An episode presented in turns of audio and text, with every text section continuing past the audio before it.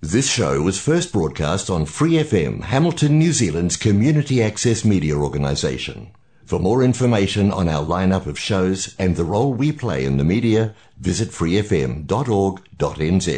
Hi, it's Vanessa from the Fighting Stigma Show on Free FM. Are you a Waikato local? Do you have an idea for a radio show? Do you want to try your hand at being a content creator on Free FM? If so, check out our website on freefm.org.nz or find Free FM on Facebook and get in touch. 托华人之声，音质天成，悦动人生，伴我随行。怀卡托华人之声，音质天成，乐动人生，伴我随行。 You are listening to Waikato Chinese Voices. Follow our radio, share the world. 您正在收听的是 FM 八十九点零怀卡托华人之声广播电台节目，我们在新西兰为您播音。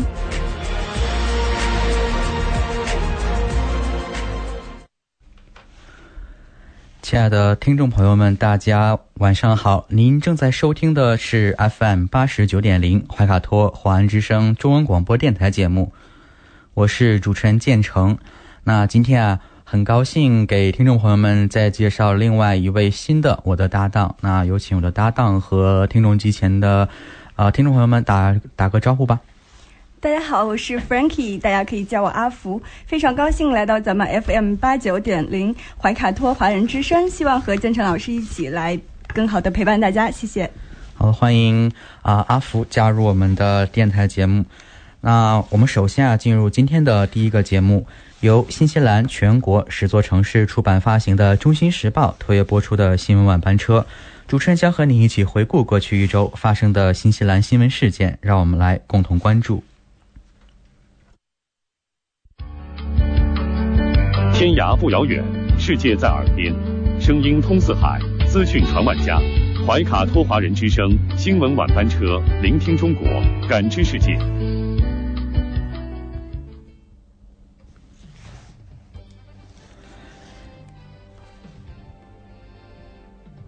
新西兰时间七点零二分，现在我们进入到由新西兰南北岛全国发行的《中新时报》带给大家的新闻晚班车。在接下来的十分钟里，阿福和建成与你一起回顾新西兰国内新闻。我们首先来看第一条新闻：今日新增两例，全部来自印度。今天下午一点，新西兰卫生部发布了最新的疫情通报。今日新增两例为海外输入病例，无社区新增病例。这两个海外输入型病例全部来自印度。澳新互通已开，病毒从澳洲来的风险有多高？澳新互通今天正式启动，但很多人还是会担心向澳洲开放会增加病毒到达新西兰的机会，真是这样吗？坎特伯雷大学数学和统计学教授 Michael 进行了一一些分析。首先是互通后进入新西兰的澳洲人数量。根据新西兰的统计局数据，二零一九年大约有一百三十万新西兰人抵达澳洲，一百五十万澳洲人来到新西兰，双边互通人数达到两百八十万人。澳新互通前三个月，新西兰交通局预计抵达新西兰的人数分别为：五月份二十万三千人，六月份二十万八千人，七月份二十三万七千人。当然，这些数字只是预测，情况还会受制于航班数量以及根据可能的疫情变化而变化。新西兰旅游局则预测到明年一月，澳洲来新西兰的人游客人数可以恢复到疫情前的百分之八十。让我们来看下一条关于移民的一则新闻。移民局今日宣布，新西兰将进一步放宽边境豁免。允许部分临时签证持有人的伴侣及受抚养子女入境。根据现有政策，如移民劳工在边境封锁后进入新西兰，可为家人申请豁免，但封锁前入境劳工却无法享受上述待遇。据悉，该规则已致使约五千名家庭成员受到影响。为此，政府正在着手解决。移民部长克里斯法菲奥表示。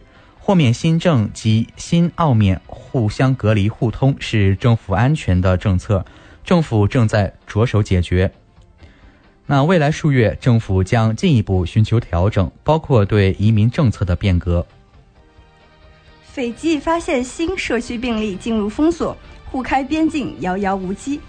就在新西兰和澳洲互开边境之际，南太平洋岛国斐济确认出现最新社区感染病例，该国首都南迪和老托卡进入封锁，也让潜在的新西兰斐济互开边境遥遥无期。据悉，新病例是一个五十三岁的女性，是昨天宣布的隔离酒店病例的接触者。试图离开该区域的当地居民都被劝退，必须待在自己家里。斐济卫生部长表示，这位女性曾经进入公共场所，她的所有家人都已经进入隔离。斐济其他地方仍然能保持自由通行，但政府部门建议大家尽量避免外出和聚集。与此同时，斐济全国长期以来执行的晚上十一点到次日凌晨四点的宵禁仍然保持。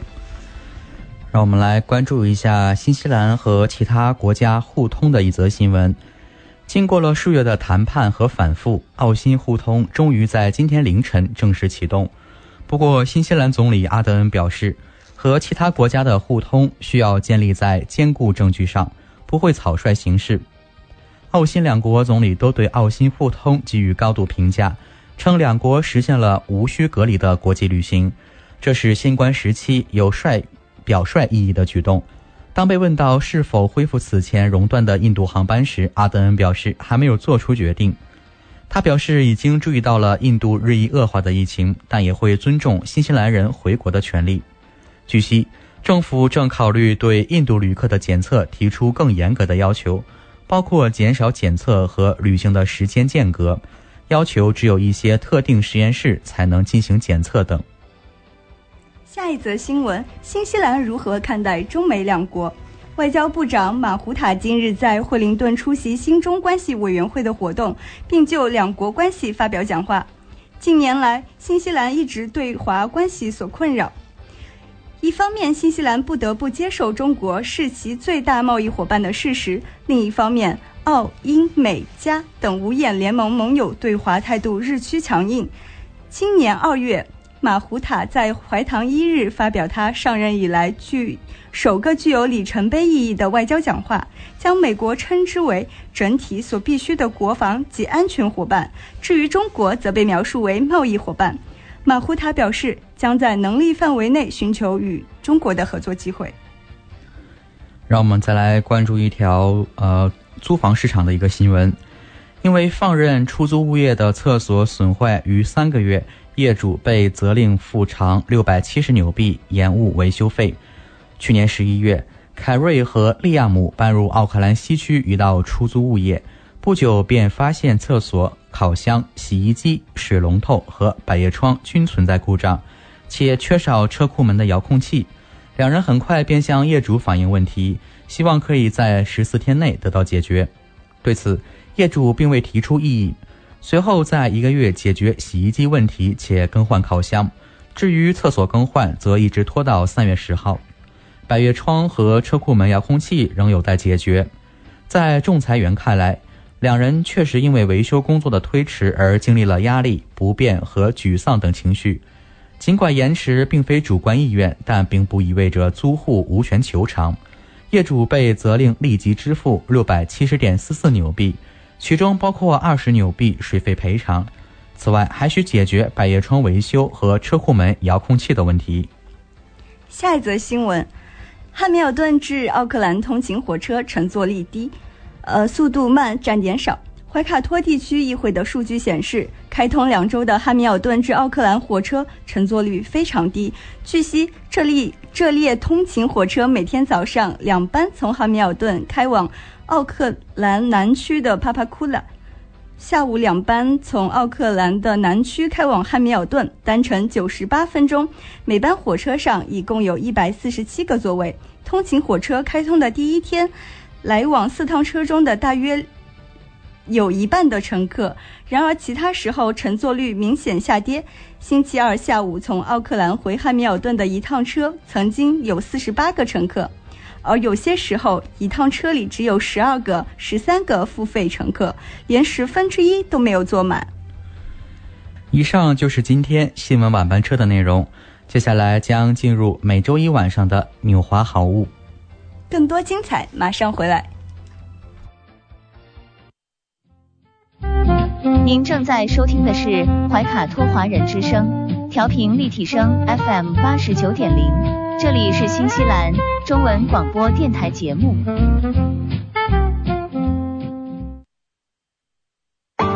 上有天堂美景，下有纽华精品，品澳新美味，享时尚生活。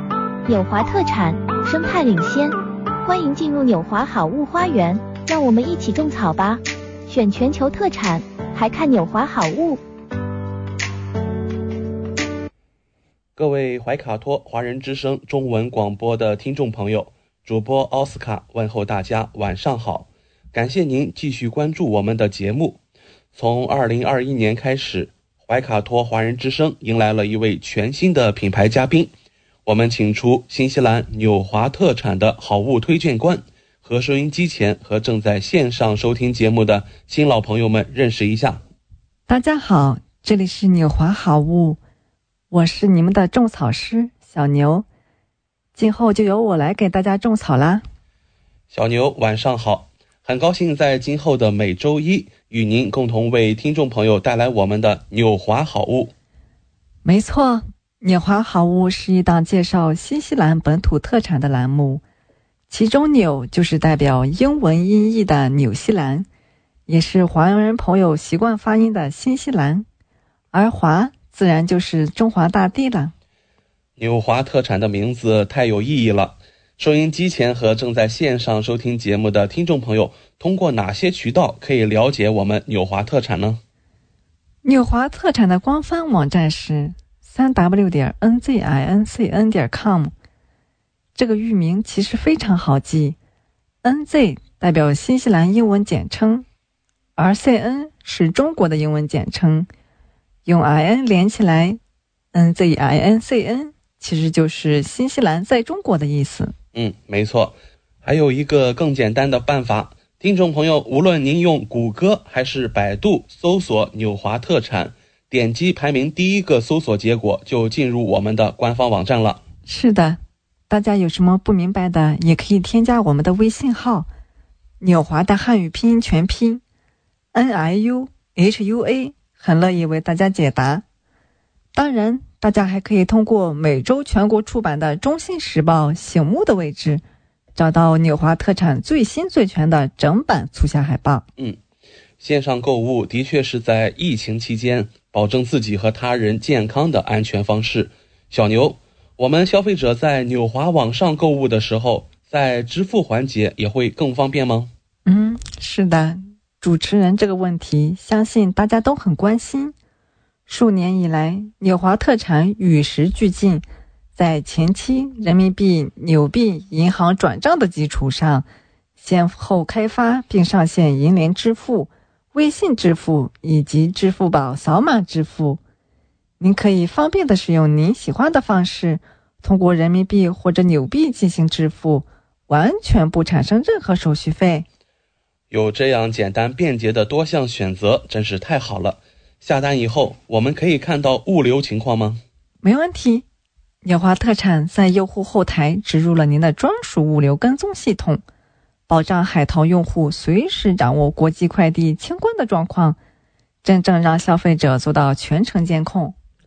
上周纽华好物通过推荐官小牛的介绍，相信听众朋友对于纽华的 VC 产品有了一个比较详细的了解。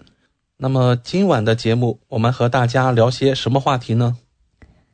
大家知道，在这个世界上确实是有奇迹的，比如无数的冻龄女神，有些冻龄仅出现在 PS 过的照片中。而我们今天要聊聊的是九十岁的冻龄奇迹。哇哦，那他是谁呢？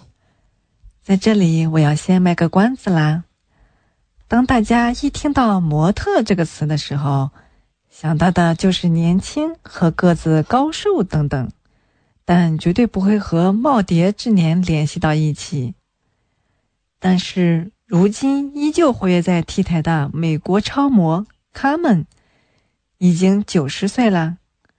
二零一四年，巴黎时装周的 T 台上，和年轻后辈们一起，他们是最抢眼的模特。他依然是劳力士的御用模特。那请小牛来给我们讲讲他的故事吧。好的。刚开始出道时，他的经纪人一句：“如果你的脖子再长长两厘米，我就会送你去巴黎。”可是，在短暂的停顿后，猛然问道：“你认为自己美丽吗？”卡门回答道：“没有人可以否认我的美丽。虽然脖子没有再长长一英寸，卡门带着十足的自信踏进了欧洲时尚圈。一九四五年，十五岁的他登上了《Vogue》封面，就从此一路开挂，足足在模特这一行坚持了七十多年。”从此开启了对封面的霸占。卡门的事业蒸蒸日上，但是他的生活却充满了磨练。三次婚姻失败，两次破产，都没有让他垂头丧气，而他一直保持优雅，在人生的路上一步一步漂亮而坚定的走着。一路走来，卡门慢慢的褪去少女般的柔美。拥有了被时尚界誉为凌厉的优雅。四十岁时，他们重返 T 台，由于一根根银丝爬上头，被嘲笑和讥讽，这命并没有打败他，也没有击退他，而他们任由头发慢慢变白，继续以自己自信、坚定的展现着自己独特的美丽。如今快九十岁的他，一如既往，身材纤细，脸庞精致，肌肤白亮。这归功于他的高度自律，戒掉了咖啡，不沾烟酒，保持充足的睡眠，坚持运动。所以，管理好自己，拥有高度的自律，无论人生多么坎坷，都可以拥有美丽的外表。坚强的内心，做一个真正硬核美丽的女人。想要拥有紧致的肌肤，必须避免胶原蛋白流失。导致胶原蛋白流失的头号杀手就是熬夜。睡眠不足会导致胶原蛋白的流失，会让皮肤提前进入衰老状态。他们保持充足睡眠的自律习惯。保证了身体在夜间的修复和胶原蛋白的产生和吸收。坚持运动可以增加全身的血液循环，保持身体的活力，有助于减少胶原蛋白的流失。那么，大家真应该学习他良好的生活习惯，来保持年轻态。是的，研究表明，女性在二十五岁以后。胶原蛋白开始流失，皮肤就开始加速老化，各种细纹、干瘪、松弛就会通通找上门来。因此，想要对抗岁月，你需要拥有紧致肌肤的硬核方法。但是，现在生活节奏太快，很多女性要兼顾家庭与事业，很难有充足的休息。难道只能任胶原蛋白流失，向岁月低头吗？不会的，颗粒醇胶原蛋白活肤素可以复活你的真皮层。无论你现在是二十岁还是三十岁、四十岁，活肤素现在已经彻底火遍全球了。试问，谁不想要满脸的胶原蛋白呢？胶原蛋白被称为肌肤软黄金，在肌肤中高达百分之七十多，起到锁水、支撑肌肤的作用，可以说是维持肌肤年轻的一个基础啦。二十五岁以后，胶原蛋白就开始加速流失了。不想太快变成老仙女的人，真的要试一下颗粒醇胶原蛋白啦。它的价格很优惠，也很方便，不像液体需要放冰箱，也不像粉状需要泡水喝。它的使用方法是：前八周每天两粒，八周后可以每天一粒。不同某液体胶原蛋白产品用硅来促进人体产生胶原蛋白，而颗粒醇是真正的胶原蛋白，成分是从海洋生物提取的。另外还添加了玻尿酸、虾青素、牛油果油、高含量的新西兰海洋胶原，还有超级抗氧化香青素，帮助抵御紫外线伤害。抗氧化、抗衰老，而且对眼睛很好，柔软发质和健康。著名主持人李湘也在小红书上推荐过颗粒纯活肤素。哦，那还真是不错呢。小牛能给大家具体的介绍一下吗？好的，颗粒纯推出活肤素的初衷是为了让更多的人通过自然营养补充。拥享医美级皮肤修护，独有的四大黄金配比成分中，还有新西兰海洋胶原蛋白小分子、玻尿酸、虾青素和牛油果油，复活全身每一个真皮细胞，全方面延缓衰老，健康拥有真正的冻龄。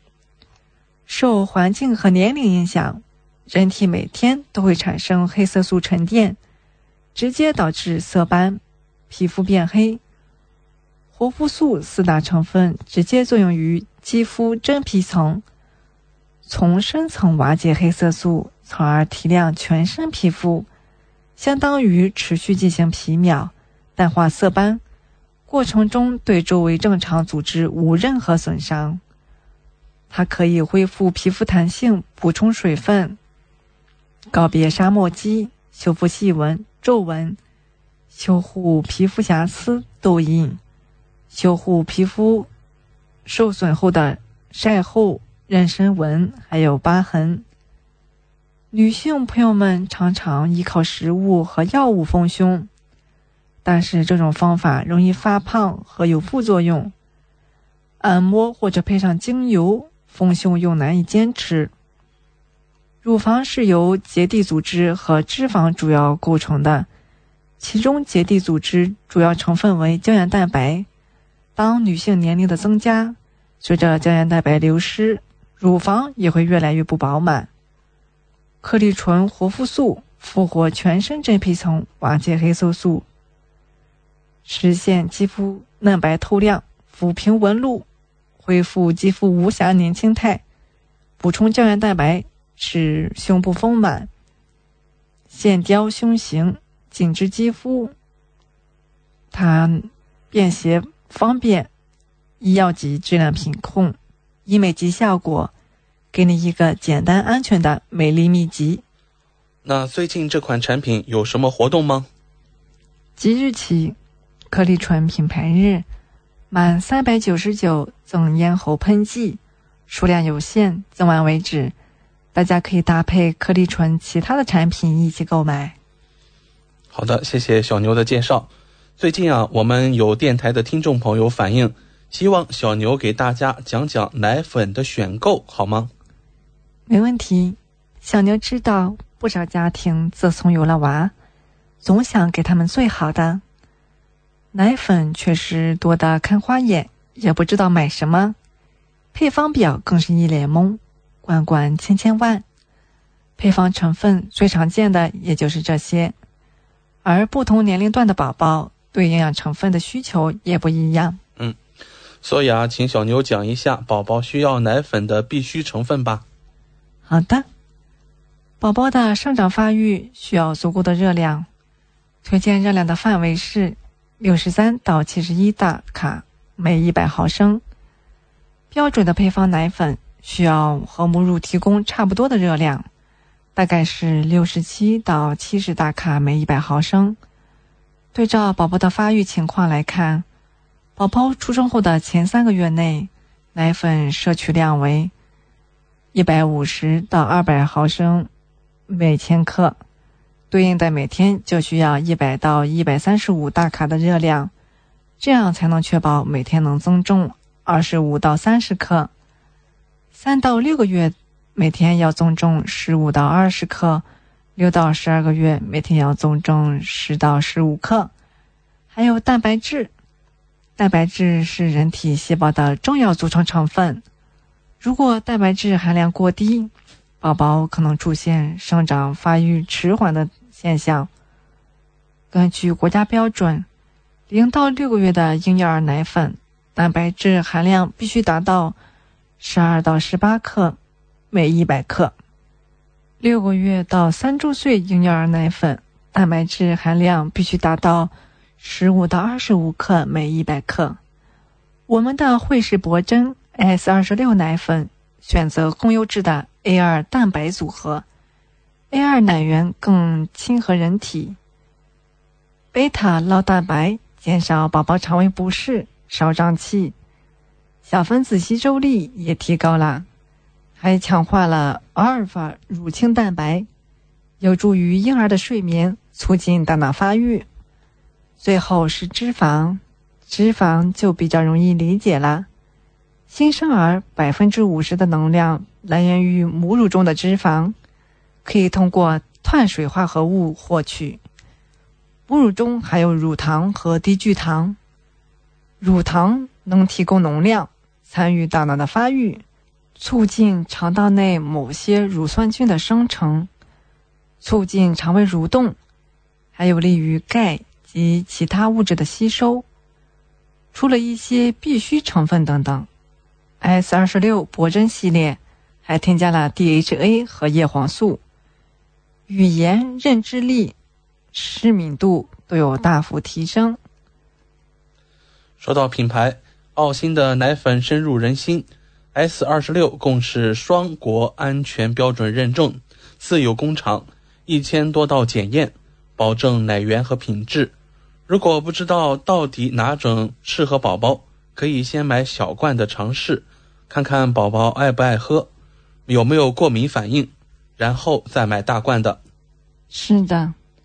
冲泡奶粉前要先将奶瓶和奶嘴消毒，准备好热水进行冲泡，而且要根据配方奶粉的说明加入适量奶粉，不要擅自增减哦。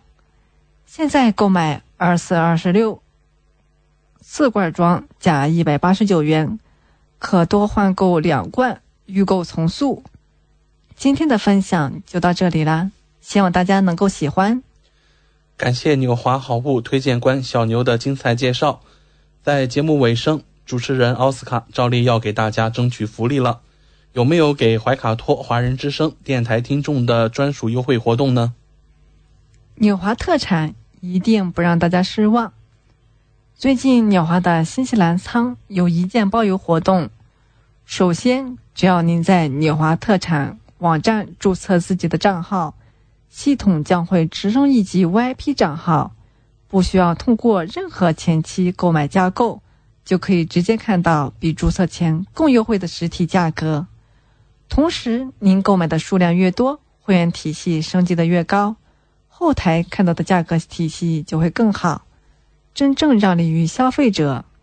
尤其现在疫情期间，政府鼓励大家非必要不外出。因此，纽华特产希望通过这种方式，鼓励大家在线上消费的行为，减少病毒传播的机会。怀卡托华人之声的专属福利来啦！如果还想更多的了解我们的好物，听众朋友可以添加微信客服“纽华”的汉语拼音全拼 “n i u h u a” 联系我们。一周内添加我们微信客服的听众。只要备注 S 二十六，就可以领取二十元的优惠券哦。这是怀卡托华人之声听众朋友的专属福利，通关密码只在本台播放，而且每周都不一样，还请您注意收听啦。感谢纽华好物推荐官小牛带给怀卡托华人之声的专属优惠，期待下周同一时间您继续带我们分享纽华好物。请各位听众朋友别忘了谷歌和百度搜索排名第一的纽华特产，或者可以随时添加我们的微信客服“纽华”的汉语拼音全拼就可以看到我推荐的超多好物啦。谢谢大家，谢谢小牛做客怀卡托华人之声。纽华特产立足澳新本地，为世界各地消费者与生产公司之间打造了流畅的沟通渠道，避免不必要的中间商，厂家直接供货，一手货源保证。纽华特产现已具备澳大利亚、新西兰、德国、香港、韩国、泰国、英国七地大型仓储仓库，与知名品牌商联手合作，涵盖千余种保健。强身养生等特产品，丰富了海内外客户的选择，成为广大代购和电商首选平台之一。请大家每周一晚七点十分锁定怀卡托华人之声，我们和纽华好物推荐官小牛在这里不见不散。上有天堂美景，下有纽华精品，品澳新美味，享时尚生活，纽华特产。生态领先，欢迎进入纽华好物花园，让我们一起种草吧！选全球特产，还看纽华好物。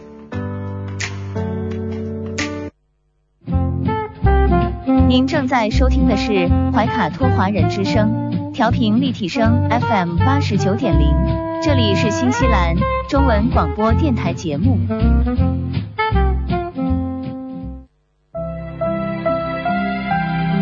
专业。缔造完美，成功赢得信赖。房产资讯大餐，诚意邀您共享。新的港湾，梦的家园。房产买卖，保驾护航。汉密尔顿销售冠军，金牌地产中介。买房卖房，找月兰。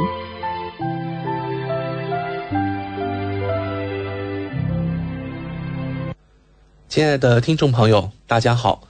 欢迎来到您熟悉的买房卖房找月兰专题时间。今天我们的做客嘉宾依然是来自汉密尔顿 High Cost 的月兰女士。我们知道您是汉密尔顿销售总冠军，新西兰全国中部大区销售总冠军。请您和收音机前和正在线上收听节目的新朋友、老朋友们打个招呼。大家好，我是月兰。很很高兴再次和您一起主持我们每周一买房卖房找月兰的专题节目。上一周我们月兰团队都有哪些新房源上市呢？嗯，又是新的一周了哈。对。啊，然后我们上周呢也是马不停蹄，一共有四套新房源上市，而且全是拍卖的房产。嗯。呃，我们有二六四 Limeworks Loop Road，那是在 d e p a h o 的。嗯，它是靠近 p r a n i a 就是那个小山那边做拍卖。嗯，这套是农庄的房产。我们啊，我不知道大家知不知道啊？我们以前说过，就是自从今年的一月份开始，我们可以买，呃，农庄，嗯，农场，嗯，还有就是 residential 都可以，就是市中心和市市市周围都可以卖了。现在，嗯，所以呢，这是农场房产，嗯。四房两卫，九千三百八十六的平方米的占地。这个房子呢，主要的它是有嗯有个车库加工作间，特别特别的吸引人。它可以停超过十辆的车在那个大的车库里面。嗯，对，敞宽式的，而且它房子也不错。呃，冷暖空调，呃，一眼望去全是都是绿色，绿色的绿树成荫啊，远离那种城市的喧哗。嗯，有的呃，植种植了很多的果树。啊，所以就是说，现在的人在城市住的厌烦了，也可以去，呃，就是乡村住住，很舒服啊。嗯，将于五月六号拍卖。对，嗯，还有几套呢，都是，嗯，在北在西区七号 Westridge Drive Western Heights，它是在拍卖，也是五月六号拍卖，四房三卫的，呃，四房两卫双三车库的西区房产。嗯，它十分的亮眼，砖房，然后灰色的外墙搭配红朱朱红门，嗯，朱红的门窗，别有一嗯别具一格吧，反正，嗯，室内呢开放式客厅、厨房布局合理，采光非常的好，嗯，四个卧卧室，嗯，有一一个是主人房，而且是一对啊老年人的老年洋人的房产，所以他们的花园啊都精心修剪的特别的漂亮。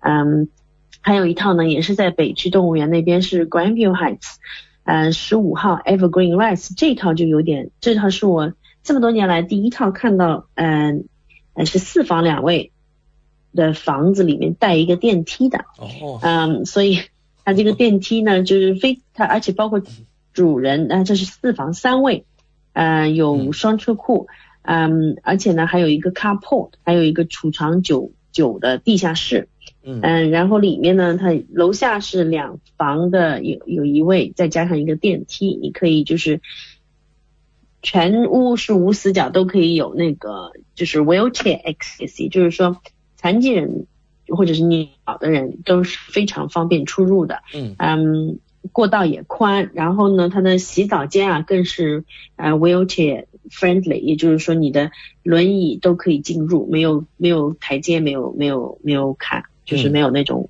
就是就是就是非常的平它是专门是给残疾人和老年人设计的，所以呢，这套房特别的呃受欢迎。刚上哦呃上市，上周四上市的，我们今天已经收到两个 pre-auction offer 了，很有可能这这周就要拍卖喽。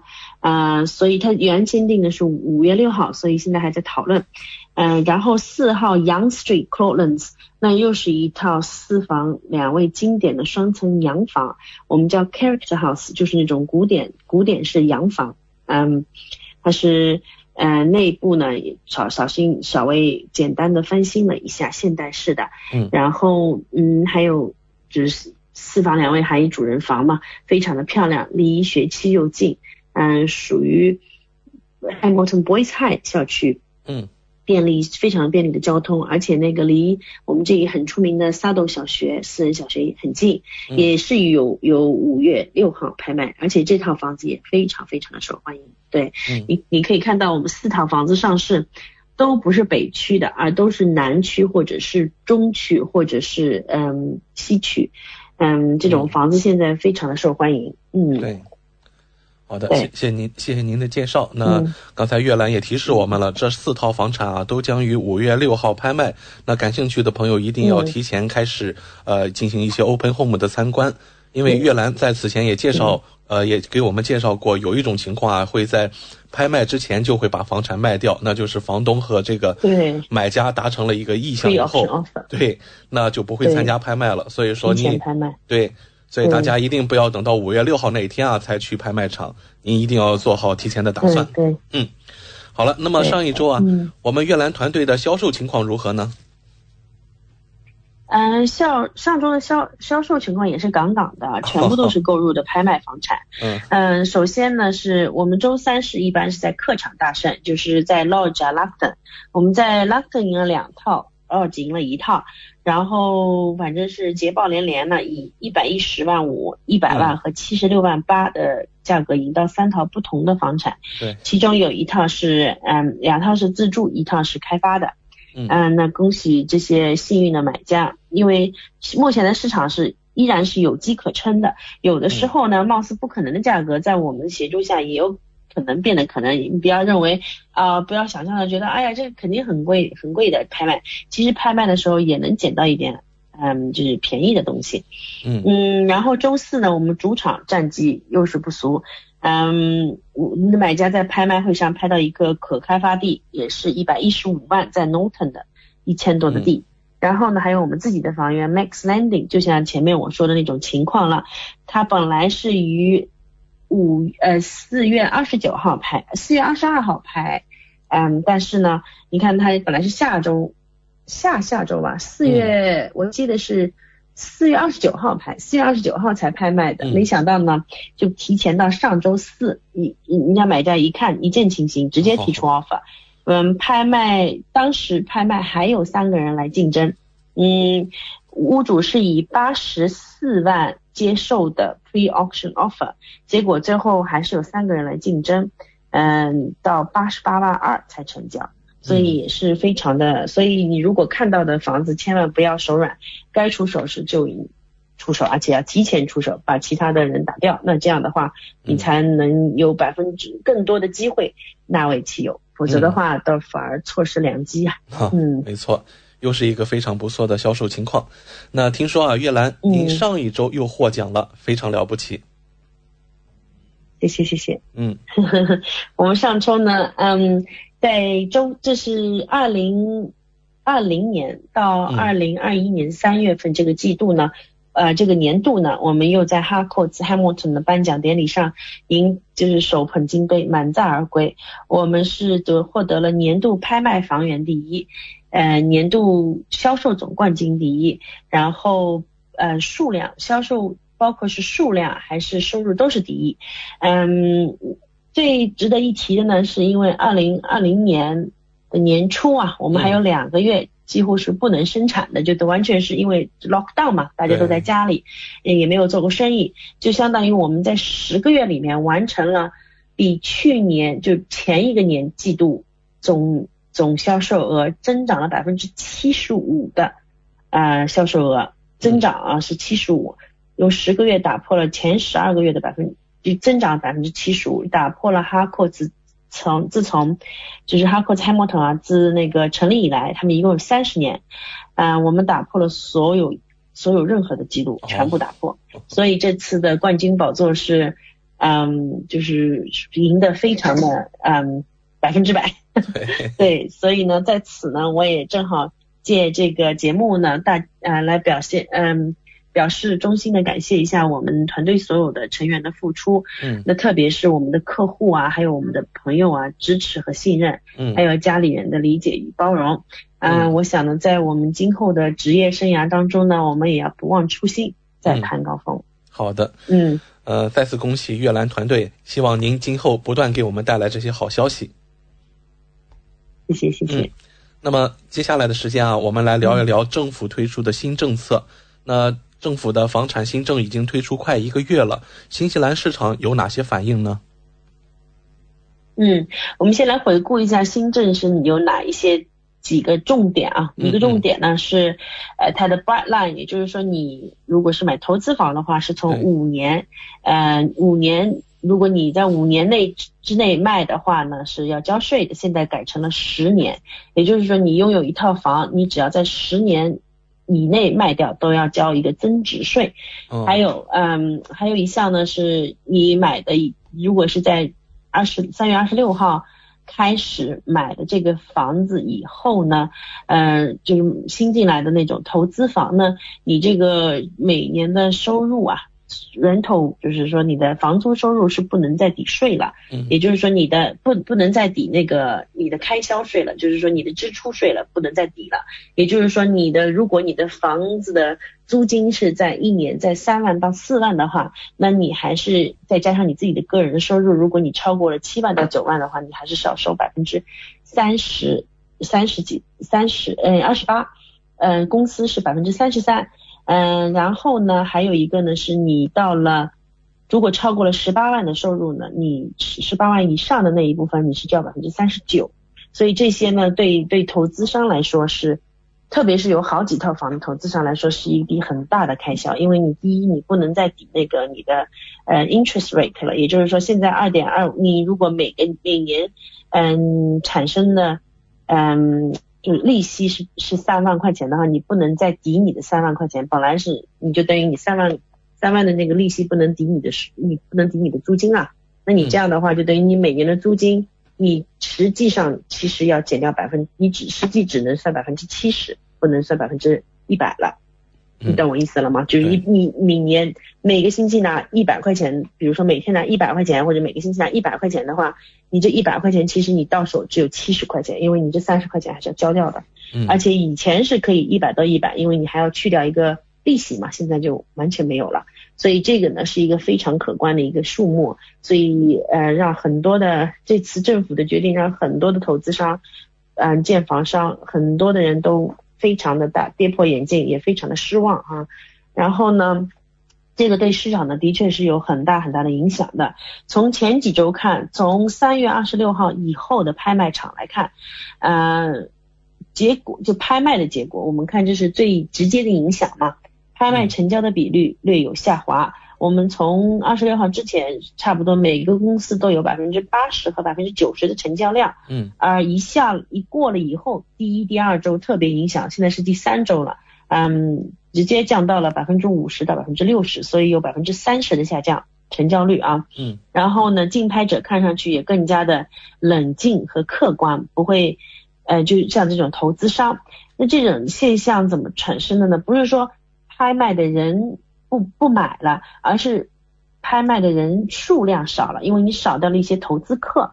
你本来一些本来一个房房产能拍到一百万的，嗯，有有也有可能是自住的人去拍，也有可能是。投资人去拍，那这样一下子把投资人撤掉了，那么那些跟你竞争的人就少了。那么对自助人来说，他也会舒服一点，只要没有人跟他竞争，他就拿拿便宜，能拿比较好的价钱去拍到。所以我就说，如果你现在就去买呢，还是不错的一个一个一个市场，因为你可以，嗯，现在竞争人少了嘛。对。嗯，还有呢，就是对成交的房产的最终价格来看呢，嗯，一百以前我中。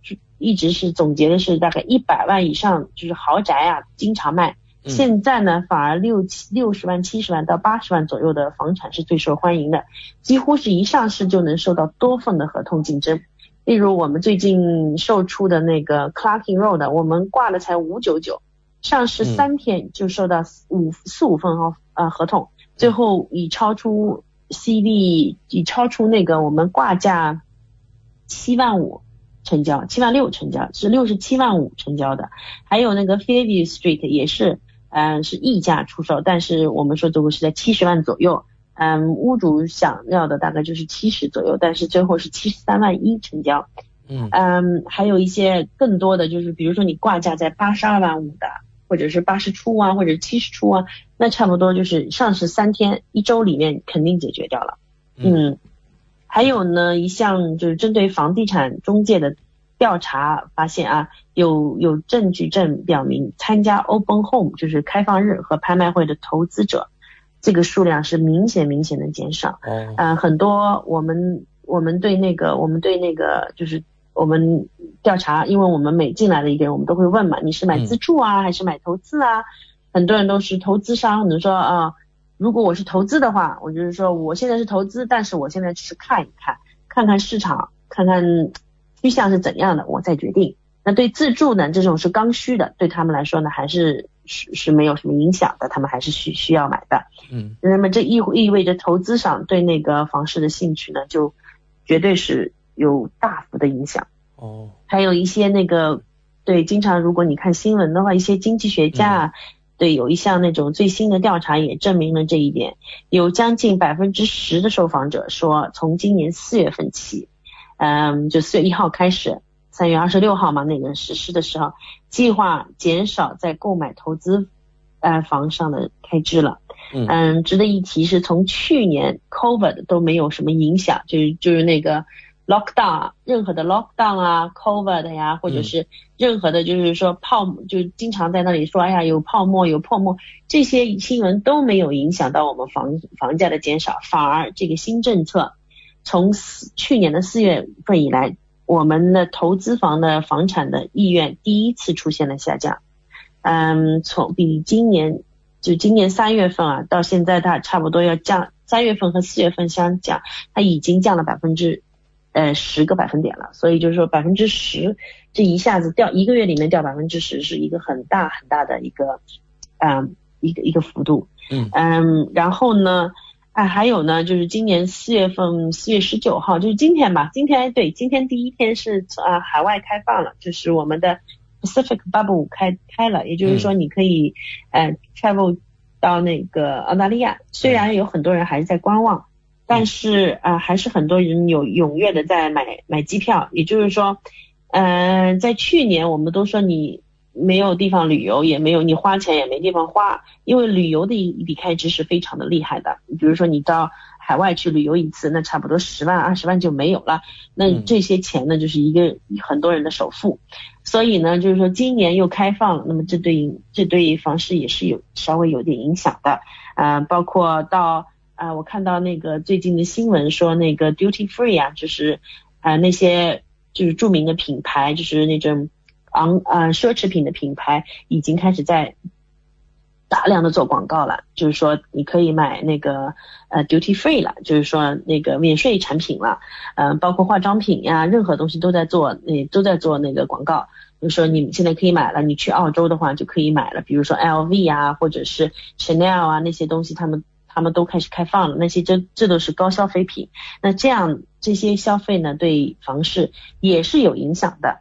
嗯，然后呢，嗯，所以很多人都会把这个钱，因为既因为毕竟你要买房子，你抵不了税，你还不如买奢奢侈品放在手上也是，你还可以免那个税，还是可以的。所以很多人都会把这一笔开销转到了新的，呃，就是澳新开通以后啊，他们会转到了那个海外旅游的开销。因为有一些你如果是该开公公公司开那个就是开销去旅游的话，你还是可以返税返点的。嗯，所以呢，嗯，很多人有可能就是。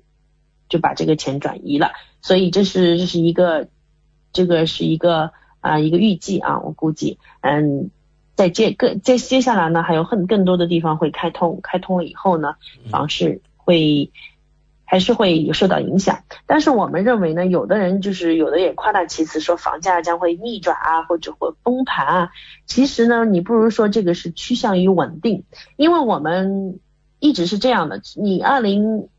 二零二零一九年的时候，还是属于趋向平稳的，还是那时候也没有 COVID，那时候也没有什么呃任何的新的政策啊什么，不管是什么，它还是比较平稳的。嗯，房源也多，房买房也多。到了二零二零年，一下子 COVID 收紧了以后呢，一下子没有了。但开放了以后，又又又开始了。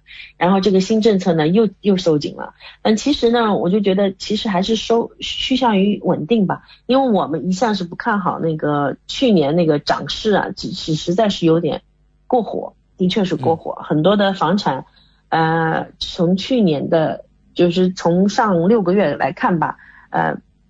房产大概从 COVID 的开始到现在，很多房产 average 在那个平均，很多房产涨了三十万到四十万，这是一个很惊人的数字。嗯嗯，如果一下，如果你你你考虑每年都涨三，每半年都涨三十万到四十万的话，这是什么样子的一个场景啊？所以所以呢，这就是说，其实房房市呢趋于房价趋于稳定，这个也不是说不好的一个现象。那么这和就是二零一七年英国推出的，呃，类似取消利息抵扣啊政策啊，还有那些嗯其他的美国印印新钞啊，这些都是相同的，就是都是希望那个房市趋于稳定，政局也也是也会走向稳定，是这样的。那新但是呢，新政有一点我们还要说一说，新政是不适用于新房的，也就是说新房到现在还是没有。没有受到影响，呃，全新房的定义是在六个月以内拿 CCC 以后六个月以内都属于新房。如果你买新房的话话呢，还是按照原来的计划，也就是说政府还是鼓励。一方面政府想控制房价，一方面呢政府又没有就是足够的房产房源，所以呢政府还是鼓励，就是这样看来还是政府还是鼓励那个大家建房的。嗯，但是呢。在大家建房的情况下呢，现在又又出现了嗯建房建材的缺少，现在木头特别特别的少，所以几乎所有的停全是在停产，所以呢这个呢又又把新房的价钱给推上去了，因为现在没有你你新的一套房，你有一些新的建房，我们大概比如说五月份六月份要交房的，现在全部往后推三到六个月，因为没有木材，嗯，没有办法去屋架子，因为新西兰的。新西兰的，你想，deck 就是那个阳台，嗯，要要用木头，房架屋架子要用木头，呃，fence 要用木头，就差不多都是要用木头的。所以呢，你你也就是说，这是没没了木头以后，大家都得停工。所以现在的新房呢，也又会又又会推动一下，所以总是有负面的，也有好，也也有也有正面的一个影响。所以。这么大家平平均一下呢，这个房产的呃，就是说价格呢还会趋向稳定，所以大家也不用怕，也不用说啊，我现在不买了或者我现在不卖了，啊，也不是这样，因为你买和卖在同一个市，记永远记住，买和卖在同一个时期里面永远是一样的，你永远是一一出一入是同样的，你你买的贵，你卖的也贵，你买的便宜，你卖的也便宜，其实是一样的，嗯，所以呢。嗯，所以大家也不要慌，所以我觉得在新政嗯以来吧，房源是房源的数量明显回升，买家是减少，但是嗯不会不至于到那种崩盘啊、逆转啊，还是说比较稳定，还是我们还是比较喜欢这种市场的，就属于嗯比较平稳的市场，嗯不不不紧不缓，不缓不慢那种，挺好的，嗯。好的。对。在所以呢，现在就是说，现在对，所以现在就是说，呃，如果你们有有对这个还想多了解的情况呢，你们可以嗯打电话给我，我的电话呢，嗯在奥斯卡的新报上都有。所以想更多的，因为时间的问题啊，我们只能说到这一点。但是呢，嗯嗯，就是说，如果你想了解更多的，可以给我们的电话或者微信都可以。嗯啊，没关系，月兰女士，呃，请您留一下您的个人联系手机好吗？这样我们听众可以直接联系到你。嗯，呃，对，我的号是零二幺六三三三七四。好的，挺好记的。嗯嗯，对。然后呢，我的微信呢，也就是我的电话电话号。对，嗯，微信同号的。嗯，在月兰呃女士的精彩介绍之中，不知不觉已经来到了我们今天访谈节目的尾声。非常感谢月兰和我们分享了一周最新的房地产资讯。还是那句话。买房卖房找月兰，一定让您寻求到心目中的温馨家园。感谢您做客我们今晚的节目，谢谢谢谢。嗯，好的，那我们下周老时间空中电波相见。如果您有出售房产的需求，也请记得联系月兰，一定达成双方满意的出价。听众朋友不但可以在周一晚间七点半收听到月兰在怀卡托华人之声的专题节目，还可以在全国出版的《中新时报》醒目的位置。找到他的联系方式。专业、缔造完美、成功、赢得信赖，房产资讯大餐，诚意邀您共享。新的港湾，梦的家园，房产买卖保驾护航，汉密尔顿销售冠军，金牌地产中介，买房卖房找月兰。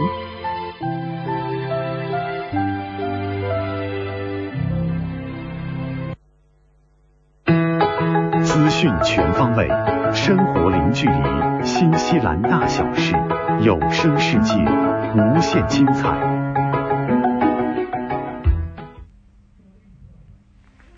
亲爱的听众朋友，大家好，很高兴我们在这个寂静的夜晚和您在空中电波相会了。现在我们来到了新西兰大小事节目单元。在这里，我们和听众朋友们分享发生在怀卡托周边以及新西兰全国的大型活动资讯。希望今天的节目能够给大家带来一丝轻松和惬意。嗯，没错。那正在电台直播间的是主持人阿福和建成。那我们首先啊，给听众朋友们预告一个一个轻松、幽默、搞笑的喜剧啊，叫《单身亚洲俏佳人》。那在澳大利亚呀，这场舞台剧已经见证门票屡屡售罄的盛况。现在啊，轮到奥克兰来体验这部家庭喜剧带来的激动人心的时刻啦。那本剧的剧作家呀，罗嘉欣，那是一位屡获殊荣的澳大利亚华裔作家。那在当地啊，也已经引起巨大的轰动。单身亚洲俏佳人啊，凭借其真实性、幽默感、悲剧性和幸福感。赢得了热烈的欢迎，并受到了观众的热捧。此剧呢是由澳大利亚戏剧公司于二零一七年委托布里斯班的 Roundhouse 剧院首次制作，奥克兰戏剧公司 ATC 亦与剧作方密切合作，将该剧从澳大利亚搬到了新西兰，从一个新西兰的华人家庭的角度来讲述故事。那单身亚洲俏佳人啊，讲述的是开餐馆的 Pearl 王的故事。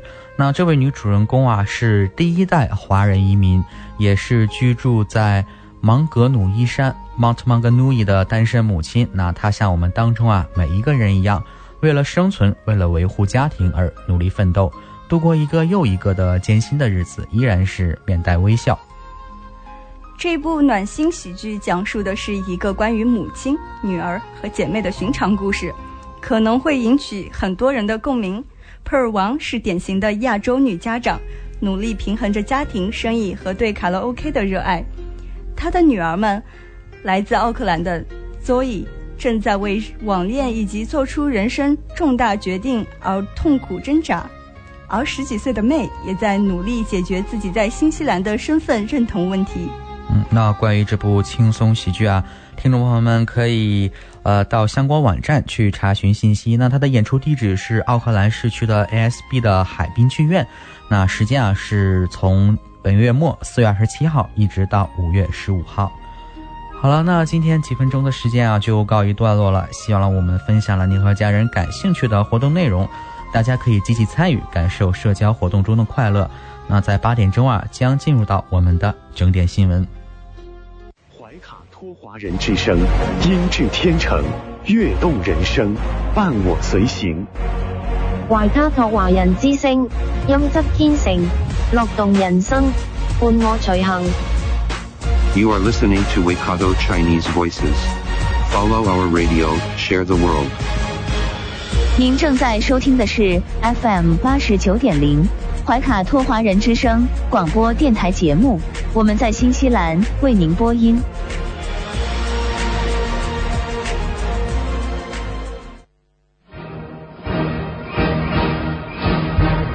观点改变生活，动态触手可得。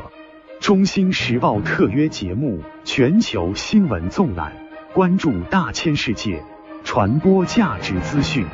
怀卡托华人之声整点播出。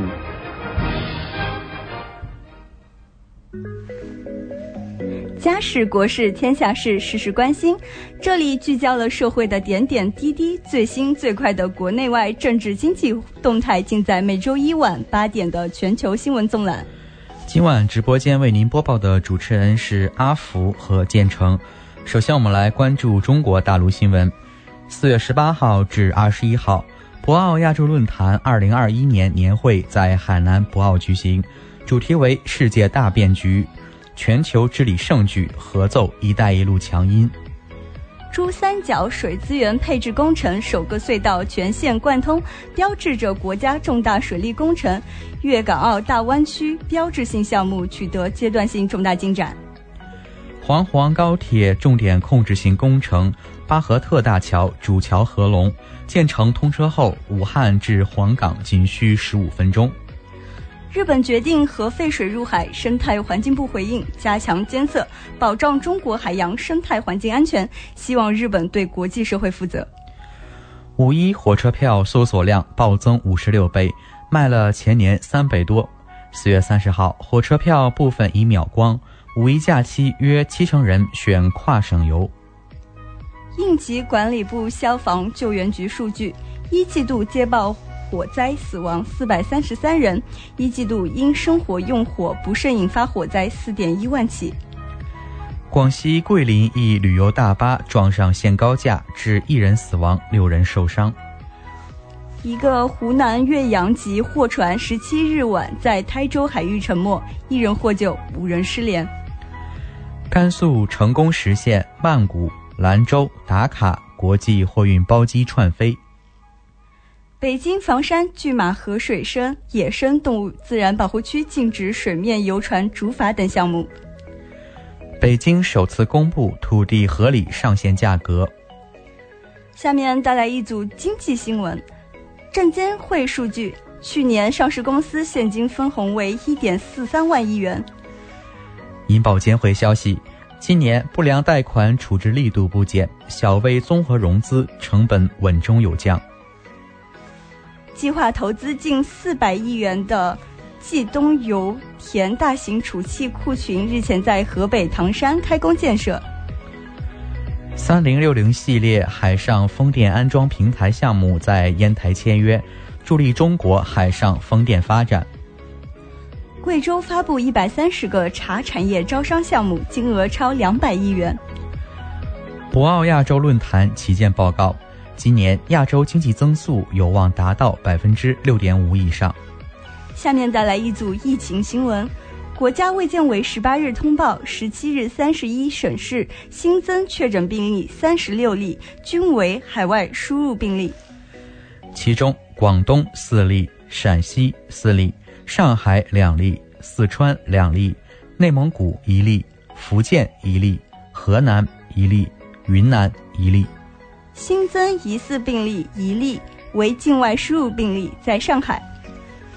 三十一省份已累计报告接种新冠病毒疫苗一万八千九百八十点九万剂次。北京消息：新入职员工无需持三日内核酸检测阴性证明。带来一组法治新闻：中央督导组反馈问题当晚，呼和浩特市政府系统八人被拿下。广东省梅州市蕉岭县公安机关打掉一个黑客作案团伙，内鬼外鬼现形。昔日反腐斗士、七十五岁山西阳泉退休干警李银锁犯诽谤等罪，获刑十二年，因发恶意攻击帖当地领导。江苏南通六十七岁老人偷鸡蛋被拦猝死，家属索赔三十八万被驳，二审维持原判。湖南宁乡一小车与公交相撞，致四死两伤，监控拍下两车撞击瞬间。四川天府新区通报持刀伤人事件，四名伤者暂无生命危险。带来一组军事新闻：全军海拔三千米以上点位吸氧实现全覆盖。俄罗斯萨燕领行军比赛结束，中国参赛队勇夺五项第一。带来一组文体新闻：京剧表演艺术家杜近芳逝世，享年八十九岁。西藏桑达龙龙果墓地沿用近千年，形成考古学文化共同体，开启了西藏考古在多学科合作上的新模式。中科院一博士论文走红，把书念下去，然后走出来，不枉活一世。纪念詹天佑诞辰一百六十周年专题展览在江西婺源开展。贵州毕节马拉松奖牌遭哄抢，组委会回应工作失误导致，向广大跑友道歉。山东三千亿一百九十八名事业单位高层次人才享受分配激励。让把目光转向港澳台方面，首先是港澳新闻：香港十八号新增三十例确诊病例。其中输入性病例二十九例，本土感染病例一例。外交部驻港公署表示，干预司法机关依法办案是对特区法治与国际法治的双重践踏。香港律政司发表声明，外国政府不应企图干预香港特区事务。香港特区政府食物及卫生局局长陈肇始表示，高度关注香港首宗。N 五零一 Y 带有变种病毒的本地病例。澳门大学生就业与实习招聘会十七号在京举办，线上线下人气火爆。下面关注一组台湾新闻。外交部副部长岳玉成接受美联社专访时表示：“中国永远不会允许台湾独立。”中方是否有台湾回归的时间表？那外交部副部长回应，这是一个历史进程。台湾教师医师之家在福州台湾会馆挂牌成立。第二十四届海博会在福建实施开幕，融合创新，共享时尚。四月十八日二十二时十一分和十四分，台湾花莲县连续发生五点六级和六点一级地震。让我们把目光转向国际方面。中美发表应对气候危机联合声明。外交部副部长岳玉成表示，中美关系要拨乱反正，应是你追我赶的良性竞争，而不是你死我活的恶性竞争。翻译家许渊冲谈西方为何不了解中国，他们以为只有西方有道理。截至北京时间二零二一年四月十八日二十一时二十分，美国约翰斯。霍普金斯大学统计数据显示，全球累计确诊一亿四千零八十三万五千八百八十四万例，其中死亡三百零一万三千一百一十一例病例。美国累计确诊新冠肺炎病例三千一百六十二万九千二百一十四例，累计死亡病例五十六万六千九百零五例。美国媒体消息。拜登承认美墨边境移民潮是一场危机，并承认这种情况破坏了美国接收难民计划。菅义伟访美期间与辉瑞 CEO 通电话，日本将获得更多疫苗。美国芝加哥市数百人抗议警察枪杀十三岁少年。美国华盛顿唐人街爆发冲突，示威者与警方厮打，多人被捕。美国旧金山湾区数百人参加反对歧视亚裔的集会。美国西点军校考试作弊丑闻处罚结果，八人被开除，五十一人留级一年。日增二十六万例，印度累计新增新冠病例数逼近一千五百万。希腊新增确诊两千四百一十一例，政府盼五月大规模开放。英国菲利普亲王葬礼在温莎城堡内的圣乔治教堂举行，九十四岁英女王一身黑衣，独自在角落中在车内抹眼泪，部分民众在温莎城堡外献花悼念。俄罗斯里海舰队十五艘军舰进入黑海参加军演。俄罗斯、乌克兰互相驱逐一名对方外交人员。捷克驱逐十八名俄罗斯外交官。俄罗斯外交部迅速回应：布拉格应该清楚他们的举动会有什么后果。日本立木县出现猪瘟疫情，将扑杀约三点七万头猪。泰国本月十号至十六号的泼水节道路交通事故致二百七十七人遇难，两千三百五十七人受伤。秘鲁军方一架直升机坠毁，至少五名士兵死亡。法国发行拿破仑去世两百周年纪念邮票，该套邮票以小全章的形式印制，每张售价三欧元。伊朗南部布什尔省当地时间十八日发生五点九级地震，暂无人员伤亡报告。以上就是今天八点整全球新闻纵览的内容。我们会在稍后进入今天的长白云故乡，主持人会与听众朋友们分享一周最新的新西兰留学移民资讯，请您注意收听。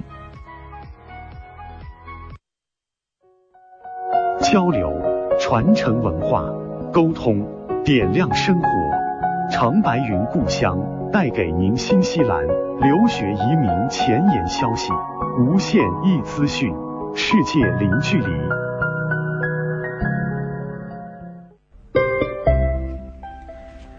感谢大家继续收听怀卡托华安之声的节目。现在是长白云故乡节目时间，我是主持人建成，我是主持人阿福。那在接下来的十八分钟时间里啊，我们将和大家一起聊一聊有关新西兰留学和移民方面的话题。那首先，我们给听众朋友们带来关于工签的这么一则新闻。那根据移民局的消息称啊。社会发展部从十六号起对供应不足职业清单和供应过剩职业清单展开调整。那十六号起，移民局将启用全新的清单来评估工签的申请，无论何时递交。具体调整方向如下：第一，供应不足职业清单部分地区将新增职位，届时即便职薪时薪低于中位数水平二十五点五，员工。申请工签仍然可以免于提交技能匹配报告，不过雇主仍需要刊登广告，证明自己确有努力招募符合条件的新西兰人。二部分职位将遭移除，移除后如有意以相关职位申请技能工签，则需要提供技能匹配报告。那下一点啊，就是供应过剩职业清单，首先就是没有新增。那其次啊，部分职位将遭全面的移除，在移除后啊，如果有意向相关移除职位申请技能工签，那需要提供技能匹配报告，除非啊该职位被列为紧缺。为职位匹配 ANZ SCO 代码及所属行业类别，方便雇主及申请人查询职位情况。据悉。此次调整旨在促使新西兰的移民申请与就业市场相匹配，避免出现劳工过剩或短缺的情况。移民局仅表示，相关清单将从今日开始更新，持续时间不明。此次职位清单调整有如如下几点需要注意：一，如时薪超过二十五点五纽币，申请人则不会受到任何影响。二，如时薪不足二十五点五纽币，会出现以下三种情况：职位被列为供应不足，申请工签时可免于提交技能匹配报告。二、职位未被列为供应不足，需提交技能匹配报告。三、职位被列为供应过剩，将有很大几率遭移民局拒签。那此次的政策啊，具备追溯性，无论申请人何时递交，只要尚未获批啊，移民局都将启用全新的清单来进行评估。如果申请人的职位啊刚好被列入供应过剩，且时薪不及二十五点五纽币，那拒签的可能性啊，或者是高达百分之九十了。为此啊，那申请人可以比如说呃换份工作呀，与雇主协商提高薪资啊，等等等等一些其他的方案。就奥克兰而言，目前供应不足的职位包括：A. 肉牛饲养农民、奶牛饲养农民。奶牛场员工、甲板水手、捕鱼助理。嗯，那由于时间的关系啊，我们就啊先列出这么几个，然后那具体的相关的一些职位啊，那听众朋友们感兴趣的话，可以去到移民局官网进行一个查看。那我们的清单啊，就是说可能是处于变化的状态，那建议申请人在递交材料前登录这种。像工作收入局的官网啊，了解最新的职位情况。另外呢，政府将对清单啊使用展开评估。那下一次评估啊，预计是在年中。如果全国的就业市场或者是地区的就业市场发生明显的变化，或者是可能啊会做出一些提前的调整。五月一日起，中国旅客申请新西兰签证要涨价啦！五月一日起，部分国家的签证申请中心服务费将。迎来上调，截至目前，涨价细节尚未公布。据悉，新西兰政府通常会每三年对移民申请费用展开一次评估，而上一次调整发生在2018年。以旅游签证为例，此前申请费用为165纽币，2018年调整为211纽币。政府后又于2017年开征游客税，人均35纽币。因此，现行申请费用为两百四十六纽币。受疫情影响，新西兰边境现仅针对公民、居民及部分特殊情况开放。不过，从今天开始，新西兰与澳大利亚将正式实行免隔离互通。嗯，那说完了关于签证费涨价的新闻啊，我们再来看一看下一个新闻，就是说关于新移民啊正在加速离开新西兰。像大批的留学生啊、工签啊、PR 人士啊，都纷纷回国。那根据统计局发布的最新数据，新西兰的年度净移民人数啊再创历史新低。数据显示，在截至2021年2月之前的12个月中，新西兰的年度净移民人数啊为1万7400人，那比去年同期的8万5500人啊减少了大约80%。这一数字啊，也成为了二零一三年以来的最低值。净移民这个概念啊，长期以来被无数的媒体报道过，不过可能也有人还不太了解它的真正含义。那请阿福给我们介绍一下什么是净移民吧。好的，根据新西兰统计局的定义，净移民是指新西兰入境移民和新西兰出境移民之差，即净移民等于入境移民减去出境移民。新西兰入境移民所有十六个月内在新西兰停留十二个月以上（含十二个月）的海外人士，以及从海外回流的新西兰公民和居民。嗯，那什么是新西兰出境移民呢？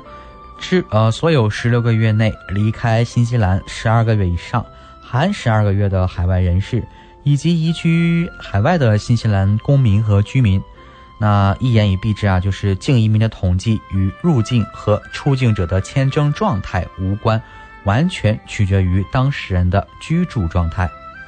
那么值得一提的是，根据最新统计，在截止二零二一年二月之前的十二个月中，新西兰的入境移民和出境移民数量都呈现出剧烈下降的趋势，其中入境移民同比下降了百分之七十二点五，至四万九千六百人。而出境移民则比去年同期下降了百分之六十六，至三万两千一百人。此外，净移民的构成也在发生巨大的变化。那像根据统计啊，在全部的一万七千四百名净移民中，那么有一万八千九百人是新西兰公民，那有负一千四百人为非新西兰公民。那重点来了，非新西兰公民的净民净移民人数啊，竟然是负数。那这绝对是一个里程碑的时刻。那要知道啊，自从上世纪的七十年代，新西兰开始分别统计公民和非公民的净移民人数起啊，非公民的净移民人数量第一次为负数。在截止今年二月之前的十二个月中，入境移民中的非新西民新西兰公民共有两万两千四百人，而出境移民中的非新西兰公民则有两万三千八百人，两者之差就是非公民的年度净移民人数负一千四百人。这些在净移民统计中的非新西兰公民，包括国际留学生、工签持有者和没有入籍的 PR 人士。这一数字为负，意味着大批留学生、工签及 PR 人士正纷纷回国，新移民正在加速离开新西兰。嗯，没错，在过去的几十年啊，非新西兰公民的年度净移民人数一直都是正值。那这一趋势直到最近才因为疫情的影响而逆转。与此同时，新西兰公民的年度净移民人数开始上涨。并在上个月第一次超过了非公民的年度净移民数字。不过需要注意的一点是啊，自疫情爆发之后，新西兰公民的入境移民人数也有所减少，只是由于选择离开新西兰的公民人数降幅更大，最终导致公民净流入人数的持续增加。根据商业创新和就业部的最新统计。新西兰的工签和学签持有人数目前仍在下降，不过两者却呈现出不同的走势。数据显示，今年三月，新西兰全国共有十九万零两百名工签持有者。这一数字虽然比去年同期下降了百分之十四，但仅仅比上个月减少了百分之零点四。这意味着工签人数的下降趋势已经开始逐渐扭转。此外，值得一提的是。尽管同比降幅很大，但在二零一八年三月，新西兰全国只有十八万两千八百五十九名工签持有者。这意味着，虽然现在是疫情肆虐的非常时期，虽然工签人数比去年同期有所缩水，但眼下却不是工签人数的历史最低点。那与工签持有者的人数相比啊，学签持有者人数的下降速度更快。自去年二月以来。学签持有者的人数已经连续十三个月出现下降。今年三月，新西兰共有五万四千六百一十五名学签持有人。那这一数字啊，不仅比上个月下降了百分之六点四，更比去年同期啊下降了百分之三十三点四。值得一提的是，目前的学签持有者人数已经创造了自二零零九年进行相关统计以来的历史最低纪录。堪称惨烈。需要值得注意的是，在八年前，新西兰也曾经历过海外学生数量较少的低谷。根据统计，二零一三年三月，新西兰只有五万四千六百一十五名学签持有者，这一数字与目前相仿。嗯嗯，说完这这一则新闻啊，无论是说学签啊，还是工签，还是一些其他类别签证持有者啊，那都。经历过疫，都在经历了疫情之后啊，那都在发生了一些改变。那接下来的这一则新闻啊，啊，对一些人来说啊，可能是一个好的消息。那移民局啊，发布最新入境豁免的细则。那我们需要注意一些申请材料和要求。那移民局今天发布的这个豁免啊，主要是针对临时签证持有人在境外的。配偶和受抚养子女，涵盖三个类别。那首先是本身持有有效签证，但边境关闭时没能入境配偶和受抚养子女；第二个，关键医护工作者们的配偶和受抚养子女，以及高技能工人的配偶和受抚养子女。针对第一类，具体的要求是：身在境外的配偶和受抚养子女目前持有。在境内的担保担保人所担保的签证，在境内的担保人，无论是学签还是工签，其签证必须还要至少有十二个月的有效期。针对第二类，首先，申请人必须是目前在新西兰境内的临时签证持有人的配偶或受抚养子子女。对担保人则有如下几个要求。那首先啊，必须要在新西兰，并且呢，签证上面啊明确表示其职业是为新西兰提供关键的医护服医护服务。再有啊。提交申请之后，签证至少还有十二个月的有效期。如果申请成功，则会收到申请签证的邀请。签证申请中必须提供申请人与担保人的关系证明，证明文件有以下几种，但不不仅限于此。第一种，关系描述，其中包括此前共同生活的细节。第二点，证明配偶关系的文件。包括结婚证书或联名账户，三双方的旅行活动，四配偶支持来新西兰的证明，五共同生活之承诺的其他证明。针对第三类，首先申请人必须是目前在新西兰境内的临时签证持有人的配偶或受抚养子女，担保人需符合以下几个条件。嗯，那首先啊，目前呢在新西兰且被雇佣。而且啊，薪资至少为工资中位数的两倍。那目前标准为大概是啊十万六千零八十纽币每年。在提交申请之后啊，签证至少还有十二个月的有效期限。那此外呢，担保人还需符合一条或者是多条以下的条件。那首先是具有新西兰境内不易获得的特殊的经验、技术技能或专业技能。对政府全资或政府合资的科研项目的继续或完成有重要作用。那最后啊，对以下项目的交付或者是执行有重要作用。那是哪些项目呢？呃，首先呢，需要获批的重大基建工程或政府批准的活动，政府批准的重大项目。二呢，获批的政府对政府的协议。三、工作对全国或局部地区经济有重大的效益。在申请豁免时，会要求担保人的雇主提供信息，以证明其工作符合申请标准。申请成功之后，会获得申请签证的邀请。签证申请中必须提供申请人与担保人的关系证明，证明文件有以下几种，但不仅限于此：关系描述，其中包括此前共同生活的细节。二证明配偶关系的文件包括结婚证书或联名账户、受抚养子女的出生证明。三、双方的旅行活动。四、配偶支持来新西兰的证明。五、共同生活之承诺的其他证明。嗯，那今天啊是四月十九号。那同时呢，今天早晨啊，移民部长也是召开了一个最新的新闻发布会。那。他宣布了最新的入境豁免的政策以及细则。那符合豁免条件的人呢，可以从二零二一年四月三十号起申请豁免入境。那新的豁免细则啊，分为三大类。第一大类呢，是为在新西兰临时签证持有者的。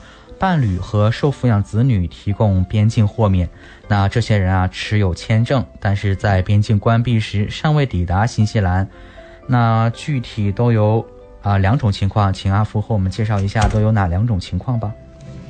呃，只有那些常住在新西兰但边境关闭时在海外的临时签证持有者可以申请边境豁免。第二，一些家庭在搬到新西兰的过程中被分开，导致部分家庭成员已经在新西兰，而其他家庭成员不在这里。嗯，那第二类啊，就是说允许在新西兰从事医疗卫生保健工作的临时移民将其伴侣和受抚养子女带到新西兰。那在边境关闭之前啊，许多医护人员能够带着家人一起入境新西兰。现在呢？这些以关键医护人员身份抵达新西兰的人啊，也可以带上家人了。那当时啊，还有一些医护人员在边境关闭前后抵达，他们无法带上家人。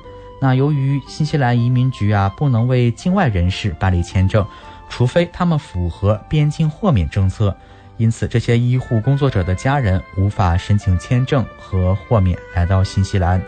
那在今天宣布的新政豁免条件下呀，那些在新西兰医疗部门工作的人能够申请签证，将其家人带到新西兰。那请阿福给我们简单的介绍一下第三类吧。好的，第三类为极少数其他高技能非医疗保健的临时签证持有者的伴侣和受抚养子女提供边境豁免，这将让技术工人，假如这些技术工人在境外，则以符合关键性工人带家属来新西兰的标准，能在不离开新西兰的前提下让家人团聚。嗯，好了，那我们看到新西，呃，我们现在来到了新西兰的时间八点三十分，那。以上就是我们长白云故乡和大家分享的内容，感谢您的收听。那接下来啊，请收音机前的听众朋友们准备好收听轩轩主播带来的今天读书。您正在收听的是怀卡托华人之声，调频立体声 FM 八十九点零，这里是新西兰中文广播电台节目。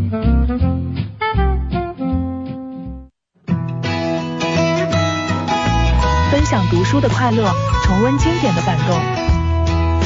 怀卡托华人之声今天读书，甄选全球文坛精品，和您一起读好书，好读书，贡品文化大餐。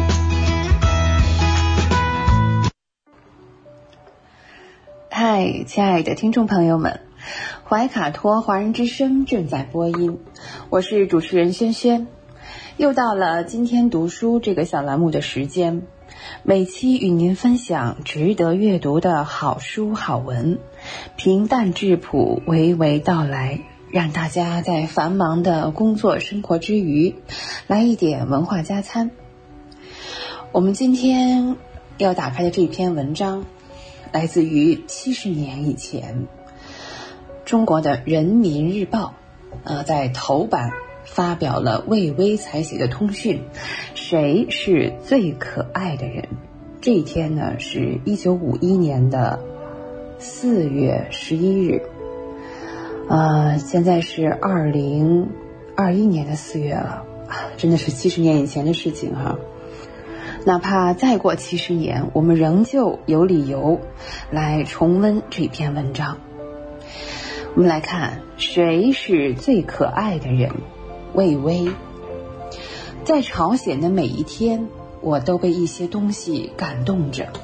我的思想感情的潮水在放纵奔流着，它使我想把一切东西都告诉给我祖国的朋友们。但我最急于告诉你们的，是我思想感情的一段重要经历。这就是我越来越深刻的感觉到，谁是我们最可爱的人？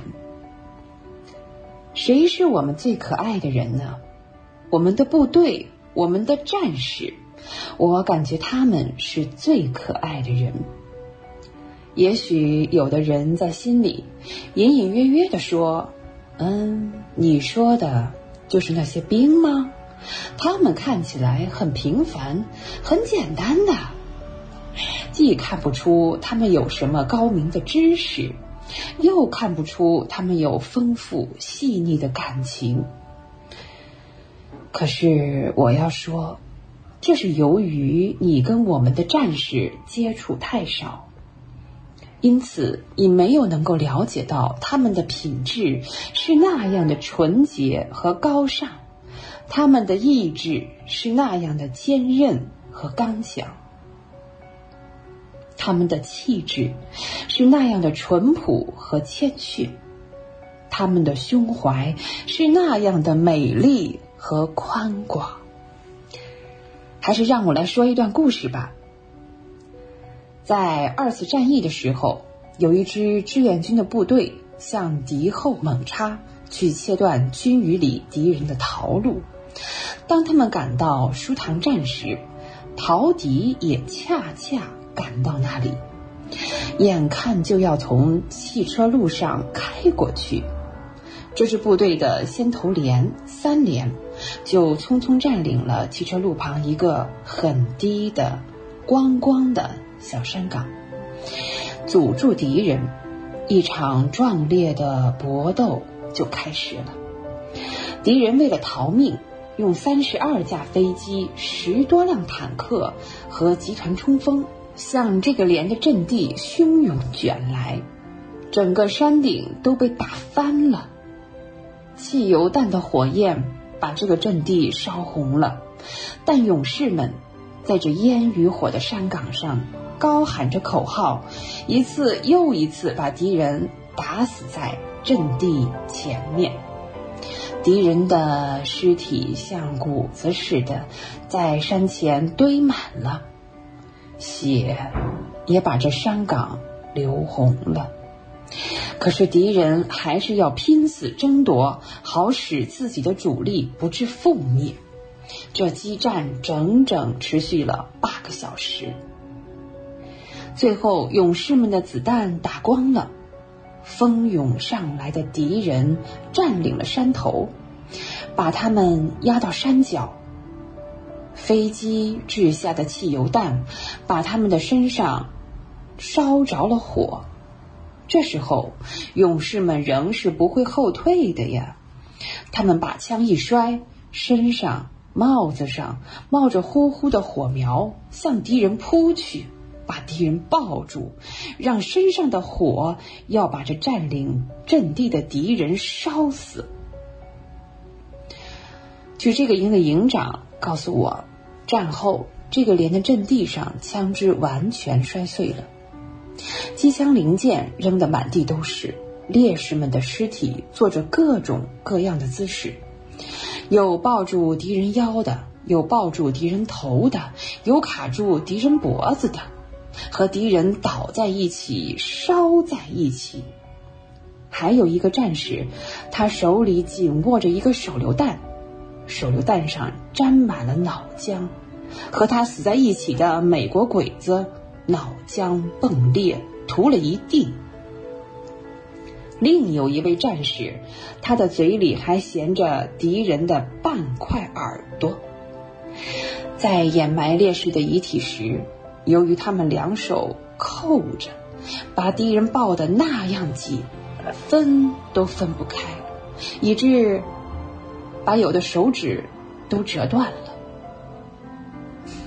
这个连虽然伤亡很大，但他们却打死了三百多敌人，特别是使我们部队的主力赶上，拒歼了敌人。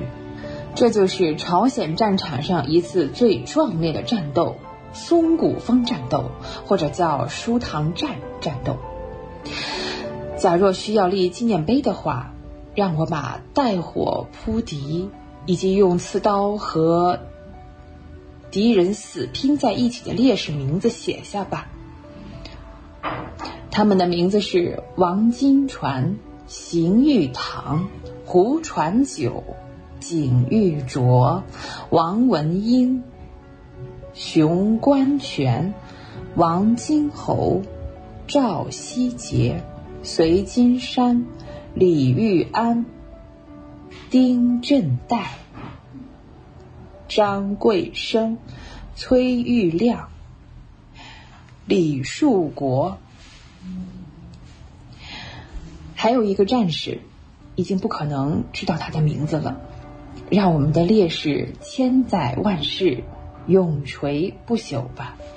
谁都知道朝鲜战场是艰苦一些，但是他们是怎样的呢？有一次我见到一个战士在防空洞里。吃一口炒面，吃一口血。我问他：“你不觉得苦吗？”他把正送往嘴里的一勺血收回来，笑了笑说：“哼，怎么能不觉得？咱们革命军队又不是个怪物。不过我们的光荣也就在这里。”他把小勺干脆放下，兴奋地说：“拿吃血来说吧，我在这里吃血，正是为了我们祖国的人民不吃血。”他们可以坐在挺货亮的屋子里，泡上一壶茶，守住个小炉子，想吃点什么就做点什么。他又指了指狭小潮湿的防空洞，说：“你再比如蹲防空洞吧，多憋闷得慌啊！眼看着外面好好的太阳，光光的马路不能走，可是我在那里蹲防空洞，祖国的人民就可以不蹲防空洞呀，他们就可以在马路上不慌不忙的走呀，他们想骑车子也行，想走路也行，边溜达边说话也行，那是多么幸福呢！所以他又把血放到嘴里，像总结似的说：“我在这里流点血不算什么，啊，吃点苦又算什么呢？”我又问：“你想不想祖国呀？” 他笑起来：“谁不想啊？说不想那是假话。可是我不愿意回去。如果回去，祖国的百姓问我们托付给你们的任务完成的怎么样了？”我怎么回答呢？嗯，我说朝鲜半边红半边黑，这算什么话呢？嗯，我接着问：你们经历了这么多危险，吃了这么多辛苦，你们对祖国、对朝鲜有什么要求吗？他想了一下，才回答我：我们什么也不要。可是说心里话。我这话可也不定恰当啊。嗯，我们是想要这么大的一个东西。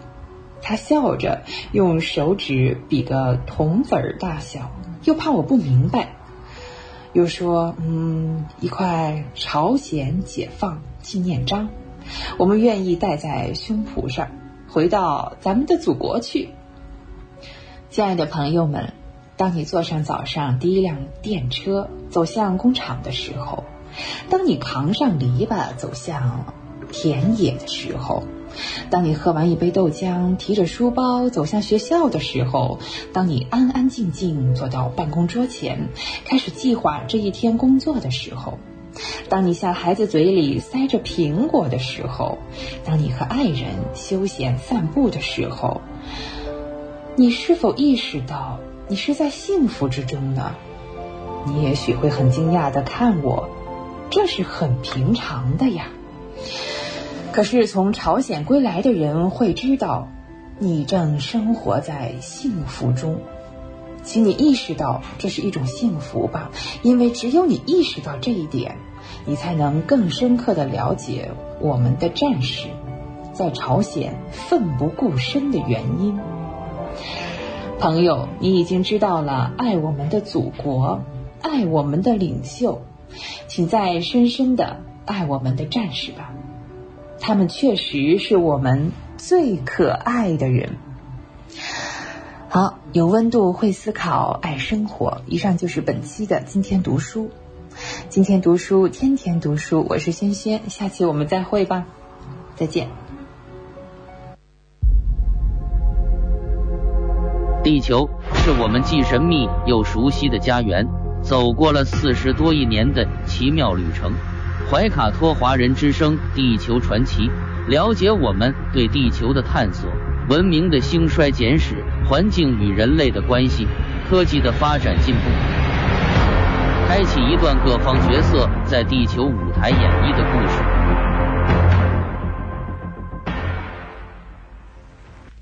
亲爱的听众朋友们，大家好！新西兰星期一的晚上，感谢您继续守候怀卡托华人之声，我是主持人阿福，我是主持人建成。很多怀卡托华人之声的老朋友们都记得，每周一晚上《东方传奇》这个栏目，和大家讨论了来自古老东方的一些风土人情和传统习俗，迄今已经陪伴大家走过两个年头了。没错，那从二一年开始啊，怀卡托华人之声有一个新的改版，将原有的东方传奇啊升级为地球传奇。从此，您不但可以了解中国五千年的历史进程中宝贵的非物质文化遗产，还包括了重大的地质、地理演化事件、文明的兴衰、人类科技的发展与对未来的畅想。今晚在直播间陪伴您的是主播阿福和建成，希望怀卡托华人之声的听众朋友继续支持我们的节目，期待您的持续关注。嗯，那今天啊，我们来和听众朋友们分享呃谷雨节气以及即将到来的英国的啊圣乔治节。那我们首先啊就会讲一讲谷雨节气的由来。那谷雨啊是谷呃雨生百谷的意思。那每年的四月二十号或者是二十一号，太阳到达黄金三十度为谷雨。那《月令七十二候集解》中说呀，三月中自雨水后，那土高土糠脉动，今又与其谷于水也。那盖谷啊，以此播种时，自下而上也。那故此得名。谷雨节气，东亚高空西风急流会再一次发生明显减弱和北移。华南的暖湿气团比较活跃，西风带自西向东环流，波动比较频繁。低气压和江淮气旋活动逐渐增多，受其影响，江淮地区会出现连续阴雨或者大风暴雨。那谷雨啊，是春节的最后一个节气，这时呢，田中的秧苗出插，作物新种，最需要雨水的滋润。所以说啊，春雨贵如油。谷雨节的天气谚语啊，大部分是围绕有雨啊、无雨这个中心。比如说，谷雨阴沉沉，立夏雨淋淋；谷雨下雨，四十五日无干土啊，等等。下面我们来了解一下谷雨时节各地的风俗情况。对于渔家而言，谷雨节流行祭海习俗。谷雨时节正是春海水暖之时，百鱼行至浅海地带，是下海捕捞好捕捞鱼的好日子。俗话说：“骑着谷雨上王场。”为了能够出海平安满载而归，谷雨这天渔民要举行海祭，祈祷海神的保佑。因此，谷雨节也叫做渔民出海捕鱼的壮行节。这一习俗在今天胶东荣城一带仍然流行。那我们再来看一看南方的谷雨摘茶习俗。传说啊，谷雨这天的茶喝了会清火、辟邪、明目等等。所以啊，谷雨这天不管是什么天气。人们都会去茶山摘一些新茶回来喝。北方谷雨时香椿的习俗，谷雨前后是香椿上市的时节，这时候的香椿醇香爽口，营养价值极高，有“雨前香椿嫩如丝”之说。香椿具有提高机体免疫力、健胃、理气、止泻、润肤、抗菌、消炎和杀虫之功效。嗯，那接下来我们再讲一个关于谷雨的典故啊，就是说。为什么选在谷雨节来祭祀仓颉呢？仓颉造字的成功啊，大大推进了社会的发展，为人类进步带来了光明。这个事件啊，感动了玉皇大帝。当时呢，正遭灾荒，许多人啊无法糊口，他便命天兵天将啊打开天宫的粮仓，下了一场谷子雨，人们啊终于得救了。仓颉死后，人们把他安在。安葬在白水县史官镇北，与乔山黄帝陵遥相相对。墓碑门上刻了一副对联：“与祀当年感天地，同文勇士配乔林。”人们把祭祀仓颉的日子定为下谷雨的那天，也就是现在的谷雨节。自此之后，每年的谷雨节，仓颉庙都要举行传统的庙会，会期长达七至十天。年复一年，成千上万的人们从四面八方来到此地，举行隆重热烈的迎仓圣进庙和盛大庄严的祭典仪式，缅怀和祭祀文字始祖仓颉。嗯，那说完了国内的谷雨时节啊，我们再来看一看啊，英格兰的国庆节圣乔治日。那每年的四月二十三号啊，即圣乔治日，相信很多人对这个节日并不太熟悉。那么就跟着我们一起来探索这个节日的由来吧。圣乔治是谁呢？圣乔治是一名信仰基督教的巴勒斯坦人。公元三零三年的这一天，圣乔治因试图阻止罗马皇帝对基督徒的迫害而被殉道。皇帝曾试图说服圣乔治放弃他的信仰，却被圣乔治严词拒绝。公元三零三年的四月二十三日，圣乔治在巴勒斯坦曾遭杀害。英国人为了纪念他，从一二二二年开始，将每年的四月二十三日这一天定为圣乔治日。那另外呀，圣乔治还有一个传奇浪漫的传说，他骑着战马击败恶龙，拯救公主，拯救英格兰，因此圣乔治也代表屠龙战士的传奇日子。英国的童军团体啊，在每年最接近圣乔治日的周日，也会举办游行活动，因为圣乔治也被定为是童军活动的守护神。虽然呢，英国的国庆日并没有被大张旗鼓的庆祝，但根据传统，英国人会在这一天别上一朵英格兰国花在胸前。但是还是很多人根本就不知道四月二十三日这一天是英格兰的国庆日。嗯，没错，确实很有趣啊。那我们今天的地球传奇啊，就和大家聊到了这里。那希望这短短的几分钟啊，带给了听众朋友们一些有兴趣的话题和知识，能够引起大家的共鸣。马上进入深受听众朋友喜欢的生活百科，主持人呢会和大家一起探索和发现隐藏在日常的那些趣味知识和实用的小窍门，不要走开。聆听我的声音，精彩您的生活，美妙无处不在。怀卡托华人之声生活百科。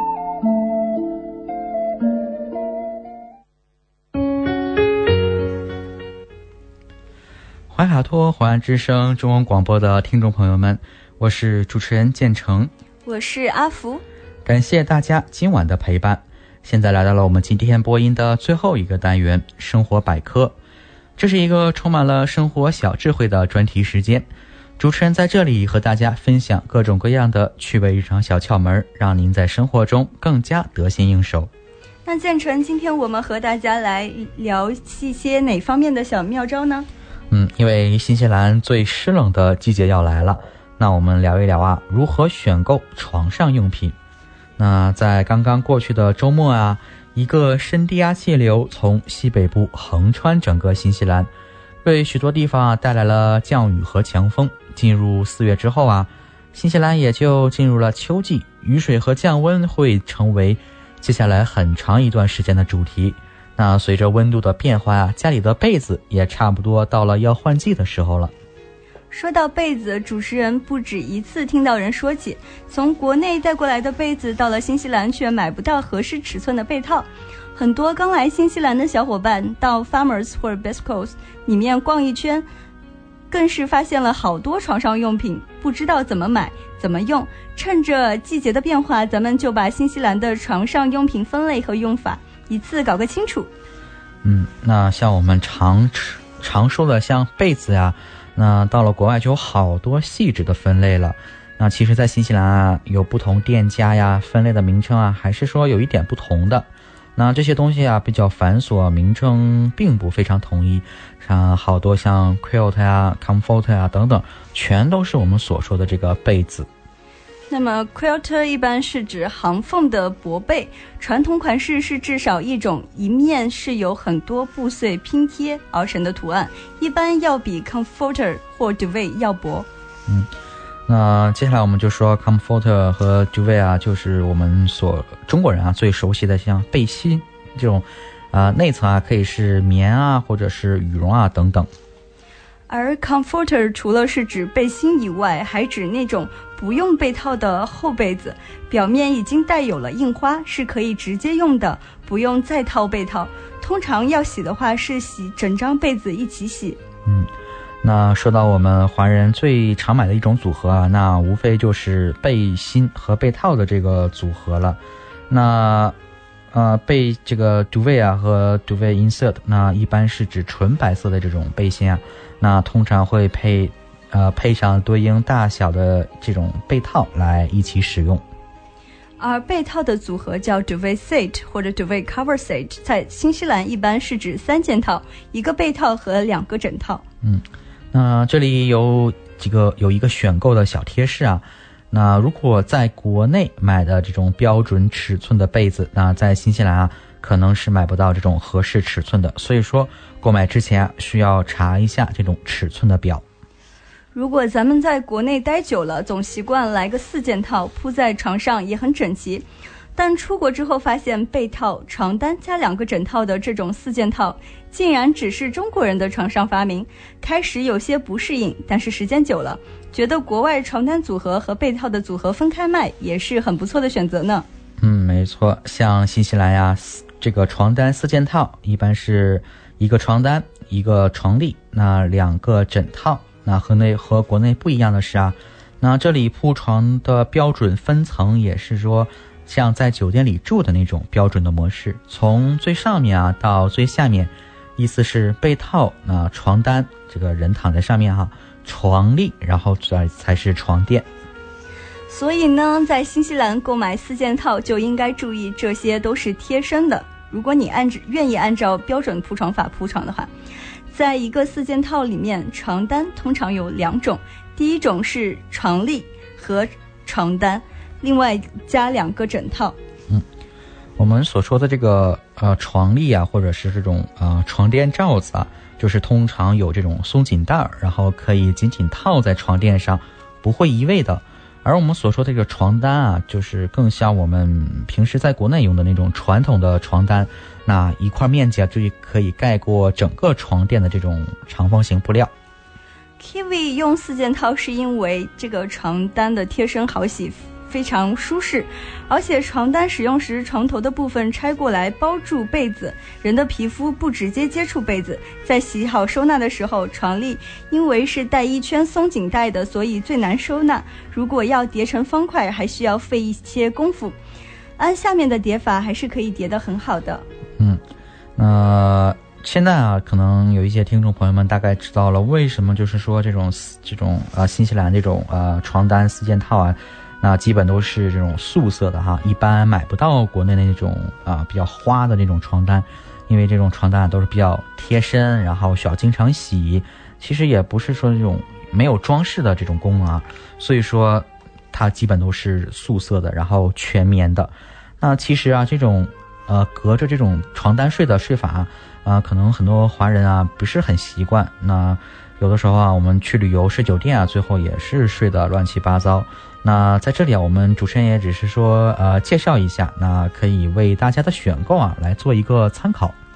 这里还有一个选选购小贴士，大家洗床单的时候，除了看大小的区别之外，一定要看清楚适用于多厚的床垫，而床笠一般是套在床垫上的，是有厚度区别的。嗯，那除了床单啊，那新西兰这边还有很多这种呃，在国内不常用的，像这种床垫的保护罩，然后它可以放在床这个床这个垫子的上面啊，或者是啊，还可以放在这个垫子的下面来保护这个床垫。所以说啊，我们在选购的时候，平时也都是要多多注意。那。也非常感谢听众朋友们耐心听完我们今天的生活百科，那希望可以帮到听众朋友们选择更适合自己的床上用品。那祝听众朋友们都可以度过一个美丽又温暖的秋冬。那几分钟的时间飞快啊，我们生活百科也要告一段落了。